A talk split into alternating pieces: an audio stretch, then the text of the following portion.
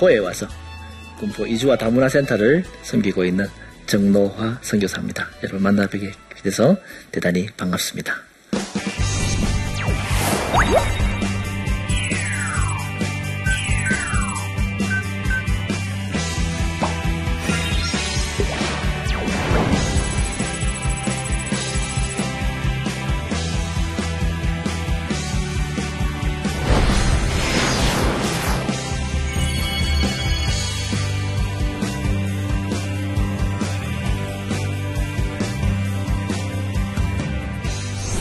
한국에 국제 결혼해서 온 사람들은 어떻게 살아가고 있을까? 그리고 그 자녀들은 어떻게 살아가고 있는지, 어, 어, 그 부분들의 이야기를 함께 나누면서 그러면 우리가 그들을 어떻게 섬기고 어떤 마음으로 어, 접근을 해야 될 것인가, 또 바라보아야 될 것인가, 이런 얘기를 함께 나누고자 합니다. 뭐, 다 여러분 들어서 아시는 것처럼 한국의 결혼에, 1년에 결혼 한 30만 쌍 정도 해요. 한국 모든 사람이 그 중에 외국인과 결혼하는 쌍이 어, 10% 정도, 약 2만에서 3만 건 정도를 국제 결혼을 합니다. 이제 많은 사람들이 이런저런 이유들로 인해서 어, 국제 결혼을 선택하게 됩니다. 그 중에 제일 큰 문제는 인구 문제예요. 왜 국제 결혼을 할 수밖에 없을까? 또 앞으로도 계속 될까? 이렇게 보면 어, 인구 문제가 제일 컸어요. 우리나라가 한 60년 정도예요. 출산율이 한 6명, 7명 정도 됐어요. 한 가정에서 부부가 결혼을 하면 한 뭐 6명, 7명. 저희 동네 많은 집에 12명도 나왔어요.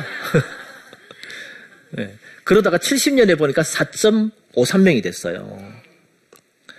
근데 유엔에서 지속적으로 가난한 나라가 출산율이 높으면 가난이 연속된다고 봐요.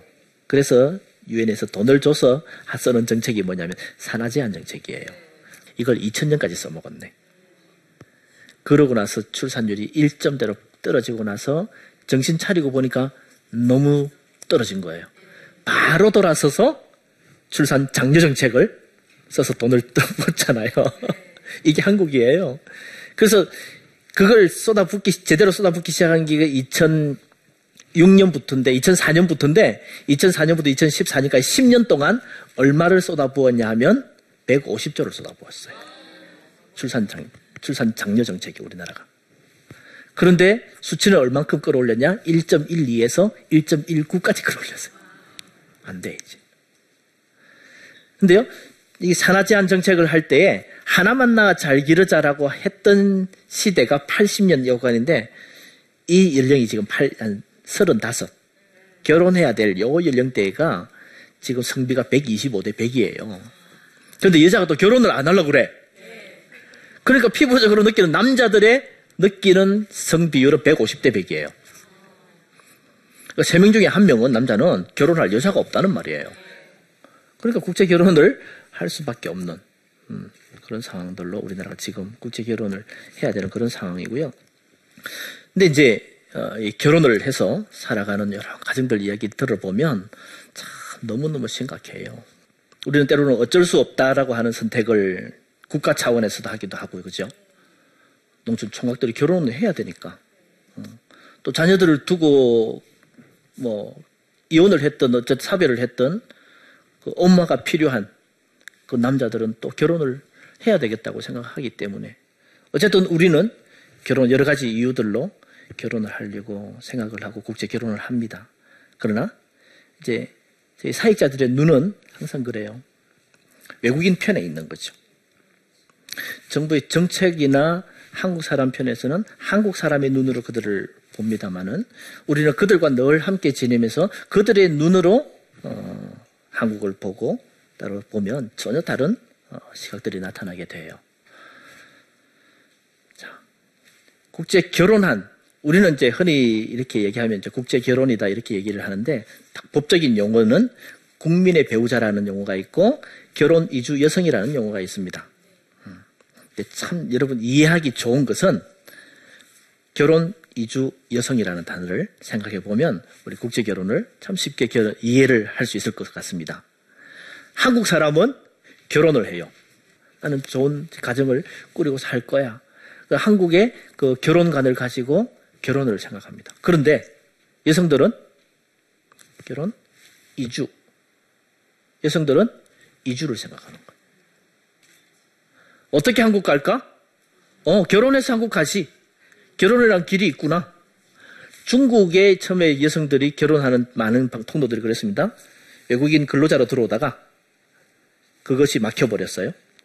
2003년부터 우리나라가 어, 산업연수생을 영국이 중국에서 많이 들어오다가 산업연수생 제도를 해서 고용 허가제로 바뀌면서 노동부 대 노동부의 조약을 MOU를 맺어야 되는데 이 중국이 그걸 안 했단 말이에요.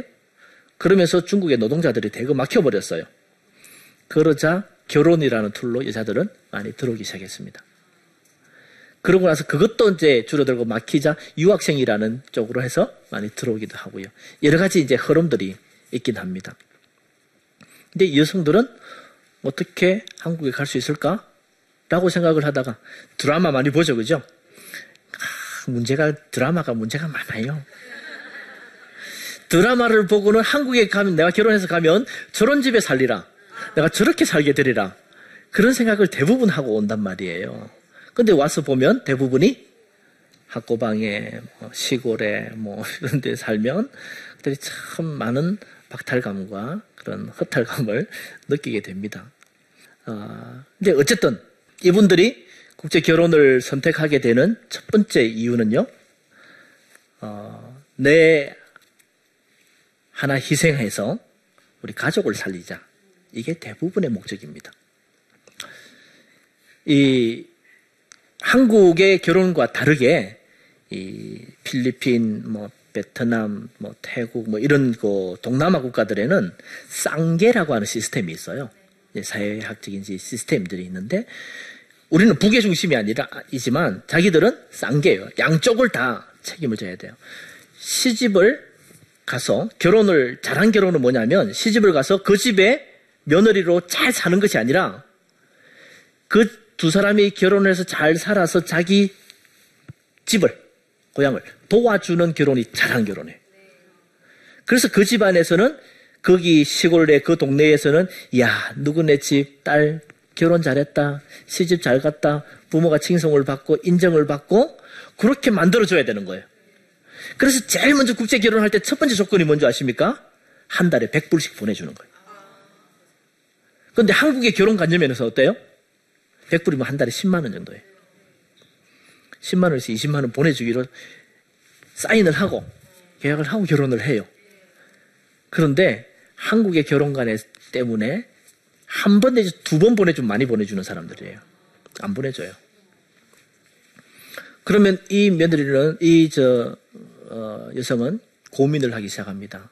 내가 결혼을 해서 동생을 공부를 시키고 부모님을 모셔야 되고 그래야 부모님이 인정도 받고 그 사회에서 존중받고 어, 칭찬 들으며 살아갈 텐데 이제 못난 딸이 되는 거예요. 여기 와서 이혼하고 돌아가거나 뭐 돈을 안 보내주거나 이렇게 되면 그래서 제일 먼저 하는 소리가 뭐냐 하면 이제 나오는 게 나 일하게 해줘.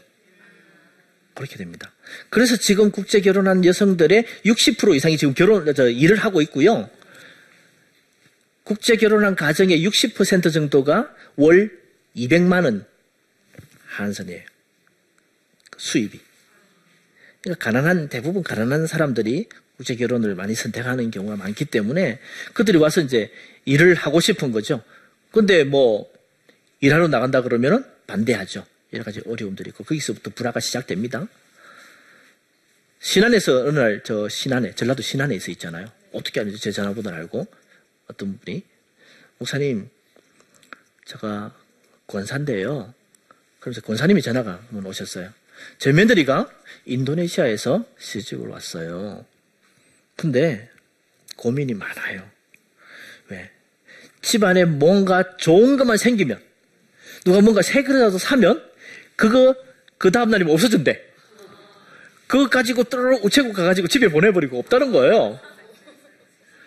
자, 농촌에, 시골에, 아니면 어촌에 새로운 뭔가 없잖아요. 돈을, 돈을 일을 한다고 월급을 주나요? 그러니까 자기 집안에 할 수 있는 것은 최대한 뭔가 생겼을 때마다 다 보내는 거예요. 그래서 다 설명드리고 이거 안 해주시면 이 결혼이 유지되기가 어렵습니다. 며느리도 살아야 되지 않겠습니까? 어. 그러면서 어, 많은 갈등들이 어, 일어납니다. 갈등이 많다 보니까 이혼율도 지금 한 50%까지 가고 있어요. 이혼한 사람들의 동거 기간을 평균을 내보니까 3.1년이에요.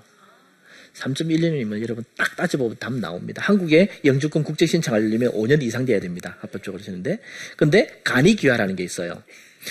한국 남성과 결혼한 여성들은 2년만 지나면 쉽게 간이로 국적을 받을 수 있도록 합니다. 그럼 2년 지나고 국적 신청을 해요. 그러면 1년 정도 심사 기간과 이것들 거쳐서 3년이면 나와요. 국적 받자마자 너 이혼이야, 아웃이야. 근데 그 쉽게 그렇게 우리가 어, 볼수 여러 가지 이, 이, 뭐 상황들이 있고 하지만 그 정도예요. 그리고 이 결혼 나이 차이들이 많이 나요. 캄보디아가 제일 나이 차이가 많이 나는데 어, 20.7세, 20살. 베트남이 18세. 그러니까 보통 20살, 20살과 40살 정도의 결혼이고 한 30대, 50대 이렇게 살아가는데 20대가 60대 할아버지하고 사는 경우들도 참 많이 봤고 그런 경우들은 이혼들을 많이 해요. 그래서 어떤 경우들은 들어가면 딸보다 그 집에 할아버지 딸보다 나이가 어, 적은 케이스들도 많이 있고 여기에 자녀들의 문제들이 많이 생기게 됩니다. 이 애들이 교육을 받는 데가 참 어려워요. 안산 원곡동이 제일 많다고 그랬죠. 올해 원곡 초등학교의 입학생의 70%가 다문화 가정의 출신이에요. 그런 데는. 앞으로 이 다문화 가정들이 굉장히 어려움들이 많은데 전혀 다른 아이들이라는 거죠. 어느 날 시골의 교회, 시골 저 초등학교에 교장 선생님이 한 번 전화가 왔었습니다. 목사님, 이제 하소연을 하면서 저희 학교의 학생들 중에 다문화 가정 자녀가 70%입니다. 제가 평생 교장을, 교사로부터 교장을 해왔지만 얘네들은 다른 애들이에요. 제가 일반 교육으로 애들 교육하기가 어렵습니다. 차라리 목사님이 와서 교장할래요? 이런 얘기까지 해요. 그만큼 참 많은 다른 배경과 것들을 가지고 있는데 처음부터 어, 우리 애기 낳아서 생각을 해보죠. 한국에 들어와서 젊은 친구들이요. 스무 살 베트남 여성이나 필리핀 여성 이런 보면 임신도 잘해. 온 지 한 1년 안에 거의 출산을 하기도 하고 그러면 딱 문제가 뭐냐 하면 어, 엄마가 말을 못 하잖아요. 한국말을 안 배운 상태에서 이렇게 하기 때문에 그러면 애기에게 처음에 엄마의 교육이 얼마나 엄마와 계속 밀착되어 있으면서 엄마와 이야기하는 게 얼마나 중요합니까?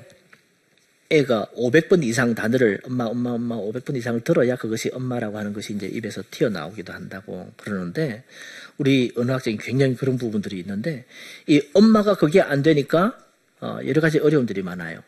저희 센터에 토요일마다 공부하러 오는 친구 중에 성우라고 하는 친구가 있는데 6살이에요. 아직 말을 못해요. 말이 안 터져 나온 거예요. 여러분, 선교사님 자녀 중에 우리 한국에 들어와서 치료받고 있는 분을 제가 혹시 들어서 아는데 가정에서는 한국말만 써요. 나가서 선교사님들 뭐 그룹에서는 영어만 써요. 또 나가서는 현지어만 써요. 19살 정도 됐는데도 아직도 말이 안 나오는데. 근데 엄마가 그렇게 필리핀, 베트남, 뭐, 캄보디아 이런 말들을 쓰면 애들이 만약에 시어머니하고 같이 산다 그러면 시어머니가 당장 구박 합니다. 얘가 한국에 한국 학교에 다녀야 되는데 베트남어 가르치지 마. 근데 그러면 엄마가 할 말이 없어요. 한국말로 무슨 말을 해요? 그 다음에 한 4살, 5살, 뭐 3살, 4살? 미운, 요즘은 얘는 3살. 미운 5살. 이때쯤 되면 제일 먼저 애들이 하는 게 뭐냐면 이거 뭐야? 이거 뭐야? 이거 뭐야? 이거 뭐야?부터 해야 되는데요. 그걸 잘 해줘야 돼요. 이게 초등학교 3학년까지 교과과정에서도 나오는 것이 개념 잡기입니다. 이건 뭐라 그런다? 이것은 뭐라 그런다? 이것을 뭐라 그런다? 4학년 때부터 교과 과정이 확 바뀝니다. 그 개념들을 섞어가지고 응용해서 뭔가를 이제 과제를 나와요. 개념이 안 잡혀 있는 애들이 그 다음 단계 들어가면요. 완전히 공부가 이게 어떻게 해야 되는지 이제 헷갈리고 잡히질 않는 거예요. 그래서 초등학교에서 중학교 지나갈 때 50% 정도가 떨어져 버려요. 학교 가기 싫어. 선생님 무슨 말 하는지 모르겠어. 그그 상태에 놔주면 중학교 간 친구들도 고등학교 들어갈 때 그 중에서도 50% 떨어진다고 얘기를 해요. 그러니까 이런 자녀들의 여러 가지 문제들이 교육 문제도 있고 그런 친구들이 와서 이렇게 공부하는 살아가는 모습들을 보면 참 재미있습니다. 그리고 가정통신문 우리 전에 공익 광고 한번 나왔었죠. 그렇죠. 공익 광고들에서도 옆집에 다문화 가정에 어머니가 가정통신문 가지고 오면 반드시 그것을 같이 읽어주는 어, 그것이 대단히 효과적이에요. 애들이 이 한국의 교육 과정들을 경험해 보지 않은 엄마들이기 때문에 애들이 학교에 가서 뭐가 필요한지 무엇을 해야 되는지 전혀 몰라요. 다문화 가정 자녀들을 담당하는 전문 선생님이 저희 이제 아는 권사님이신데 이 초등학교 선생님이 그, 자, 그 부분을 보면서 참 기가 막혀 해요. 엄마가 애들을 어떻게 다뤄야 될지를 몰라요. 애들이 무슨 거짓말을 해도. 여러분, 엄마, 아빠 또 이제 맞벌이 나가버리고 나면 얘들이 학교 마치고 뭐 해야 돼요? PC방 가서 놀아야 돼. PC방 가면 돈이 없잖아. 이제 가끔씩 아이템도 사야 되고 이러지 하는데 애들한테, 엄마한테 거짓말을 하는 것이요. 너무 다양하게. 옛날에 여러분, 우리도 다 해봤죠. 그죠? 그렇듯이 속이는 것이 너무너무 어, 기가 찬 거예요. 그래서 어, 컴퓨터 중독 이야기를 할 때에도 첫 번째가 조선가정, 두 번째가 다문화 가정, 자녀들. 그 중독이 될 수밖에 없는 상황에 노출되어 있는 이런 가정들이 있습니다. 여러분, 우리나라의 이제 국제 결혼을 통해서 많은 사람들이 어쨌든 또 들어오게 되고 함께 살아가야 돼요. 인구 정책이 그렇게 돼 있고 농촌에도 결혼을 안 하려고 그러고 여자들이 결혼을 안 하려고 그러고 아기도 안 낳으려고 그러고 이게 우리의 어, 져야 될 우리의 상황이라고 한다면 국제 결혼을 통해서 들어오는 그 사람들 때로는 참 보면 그 사람들 며느리를 받아들였는지 부인을 받아들였는지 아니면 살림꾼으로 하인을 받아들였는지 참 차별하고 그런 사람들도 참 많이 봤습니다. 어떤 베트남 친구는 6개월 만에 손 세 번 껐어요. 그리고 도망을 나왔더라고요. 19살이에요. 들어와서 딱 6개월 동안 있으면서 도망쳐 나왔는데 집 물어보고 집 한국말도 못하죠. 통역돼가지고 집 물어보고 집 주소를 몰라요. 전화번호 전화번호 몰라요. 어떻게 살았는지 보니까 딱 들어와가지고 자기 방 하나 딱 있고 남편하고 쓰는 방이 있고 시어머니 있고 그래서 시어머니 쓰는 냉장고 따로 있고 요리 따로 해 먹어요. 남편 아침 일찍 그 요리사인데 아침 일찍 출근했다가 밤늦게 들어와요. 근데 그 어머니가 감시를 해요. 집에 전화도 못하게 해요. 친구도 전화 못하게 해요. 문 딱 걸어놓고 하루 종일 텔레비전 보고 자기 요리는 자기 냉장고에서 그만 밥만 해먹고 하루 종일 텔레비전 보고 뭐 하다가 그럼 손 세 번 꺼올 수밖에 자살하려고 시도했는데 안 죽고 이런 경우들도 있고 출근하고 필리핀 친구를 한 친구를 봤는데 남편이 출근하고 없으면 아침에 나가고 나면 하루 종일 그 밖에 나가서 햇빛 들어오는 이런 데 뭐 앉아가지고 하늘만 하루 종일 쳐다보고 있는 그런 친구도 있었고요. 여러 가지 아픔들이 우리 가운데 많이 있습니다. 잘 살고 있는 가정도 참 많이, 많이 있습니다. 여러분, 어, 제가 캄보디아 여성과 결혼한 친구도 봤는데 그 집안이 유치원을 하는 집안이에요. 그렇지 않은 집안이니까 이 캄보디아 여성하고 결혼을 했는데 이 친구를 예수 믿게 하고 잘 해서 그 가정부터 시작해서 베트남의 아, 캄보디아에 유치원을 세워줘 가지고 크게 세워서 그 가정부터 해가지고 그 가정 그 지역들을 얼마나 잘 보고만 시켜내는지 모릅니다. 잘 쓰면 정말 좋은 선교의 도구이기도 하고 그 가정을 보고만 시키고 그 나라를 보고만 시킬 수 있는 좋은 선교의 도구가 될 수도 있지만 우리가 그들을 도구로 이용하고 그냥 당장 집 나가고 또 하면요 다문화 센터 하니까 뭐 남편들이 찾아 부인 찾으러 와요. 대부분 하는 말이 내가 지를 얼마 주고 사왔는데 이 소리부터 해요. 이게 돈의 가치로 생각하고 어, 부인을 그렇게 도구적으로 생각하면 참 함께 살기가 어려운. 그래서 자녀 놓고 나면 나가고 국적 받고 나가면 뭐 도망가고 여러 가지 이런 아픔들이 우리 속에 반복되지 않도록 참 함께 살아간다는 말도 통하고 서로 사랑해서 결혼한 가정도 예, 같이 살기가 어려운데 참 이렇게 아, 만들어진 가정에 여러 가지 어려움들이 안에다 들여다보면 참 어려운 문제들이 많고 자녀들의 문제 그것이 계속해서 이어져 가는 우리 다음 세대의 문제 이런 것들이 참 많이 있는 영역입니다. 좀 더 따뜻하게 그들을 바라봐 줄 수 있다면 그들 우리 주변에 살아가고 있는 다문화 가정에 그분들에게 가정 통신문이라도 읽어준다고 한다면 그러면 그분들에게 굉장한 도움이 될 것 같습니다. 제 강의는 여기까지 마치도록 하겠습니다. 감사합니다.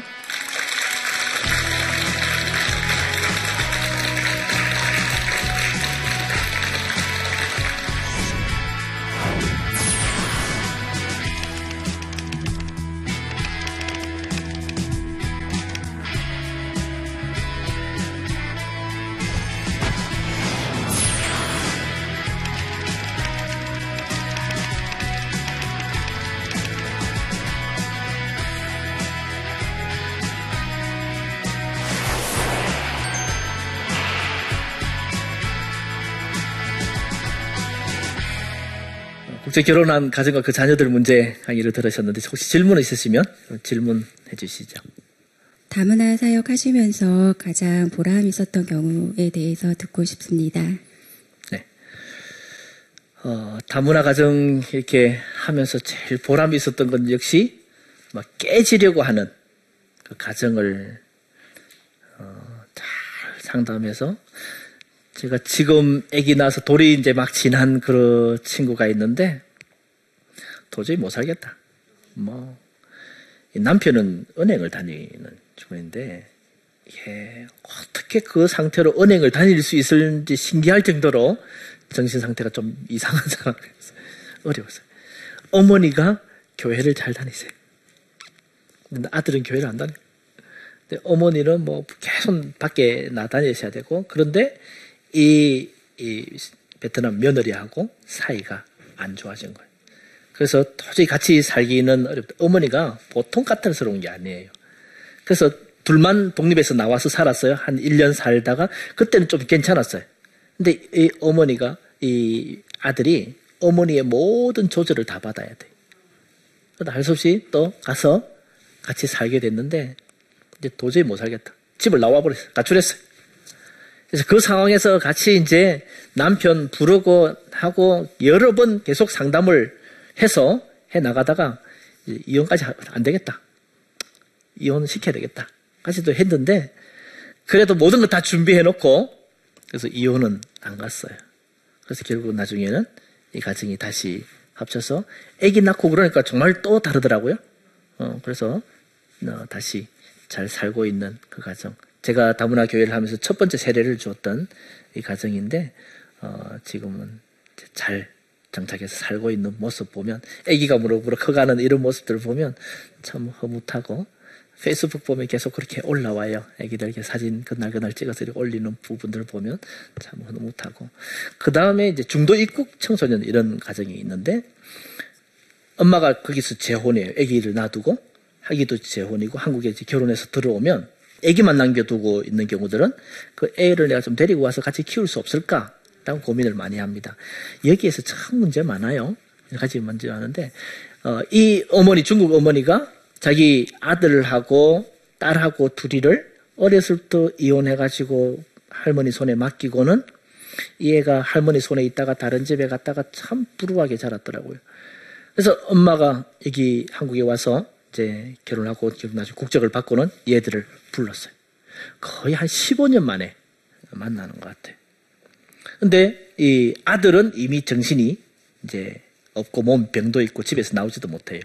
근데 이 둘째도 성격이 굉장히 좀 날카롭기도 하고 그런데 걔가 19살 고등학교 졸업 중에서 고등학교 졸업하고 한국에 들어왔는데 한국에서 뭐 할까? 계속해서 이제 한, 엄마가 한국 국적자니까 좀 있으면 이제 국적들을 받고 이렇게 한국에 계속 살아가야 될 텐데 뭐 할 거냐. 한국어 배우러 왔어요. 처음에 일단.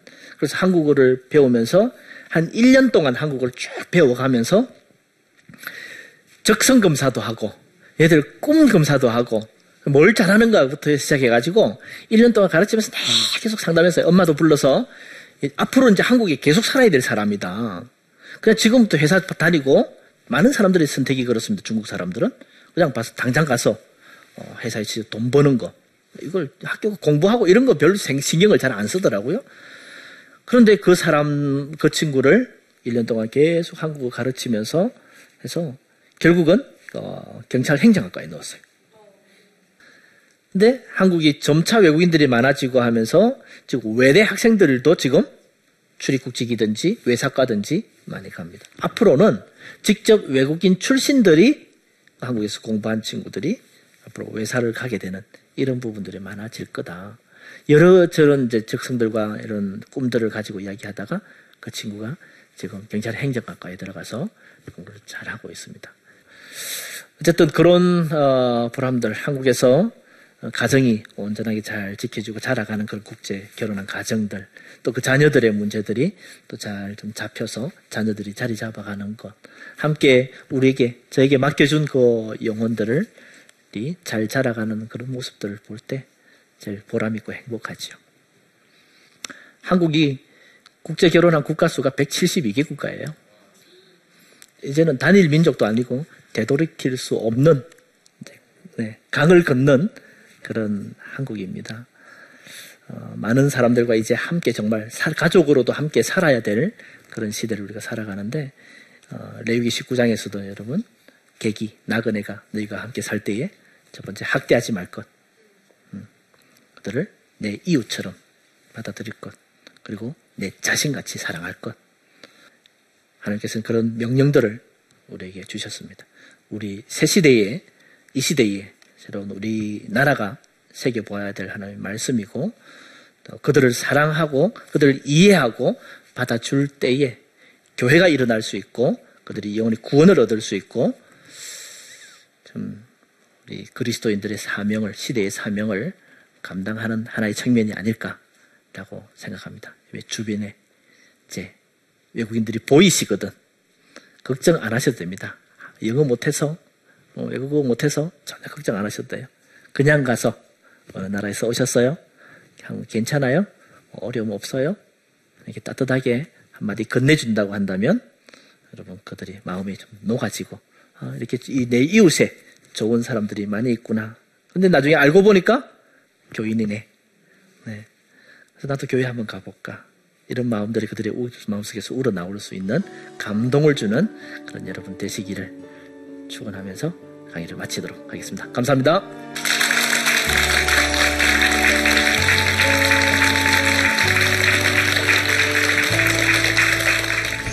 사람이 아프면 가장 먼저 사라지는 게 감탄사, 웃음이에요. 그리고 놀랍게도 가장 또 퇴원하게 했습니다. 좋아졌습니다. 수술 잘 되었습니다. 그 말 한마디에 결과가 좋아지고 있습니다에 가장 먼저 반응한 것 또한 웃음이에요. 웃음을 만나지 않았더라면 그냥 나이 든 간호사였을 뿐이었는데 웃음을 만나 웃음을 나누다 보니 너무 행복한 간호사. 저는 아침에 딱 출근하면 어, 오늘 또 나를 누가 기다려줄까? 어떤 사람을 행복하게 해줄까? 어떤 사람을 건강하게 해줄까? 이 기대감, 기다림. 어차피 지나갈 것이만 이 기다림의 시간이 그렇게 있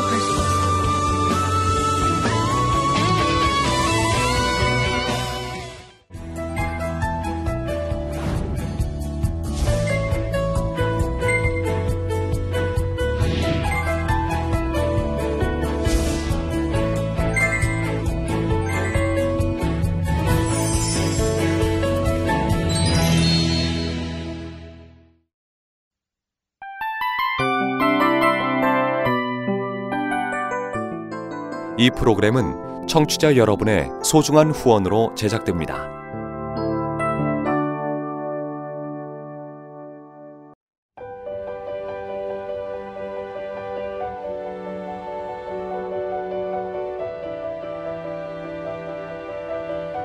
세상에는 수많은 교회들이 있지만 더 깊이 있는 말씀 강해를 찾기 위해 크기로만 교회를 선정하지 않습니다. 보다 좋은 영적 콘텐츠를 더 많이 나누기 위해 방송비를 받지 않습니다.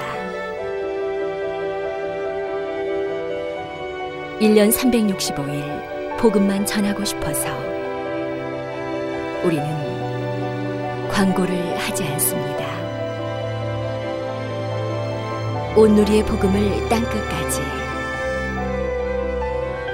CGN TV와 함께 땅끝 성교사가 되주세요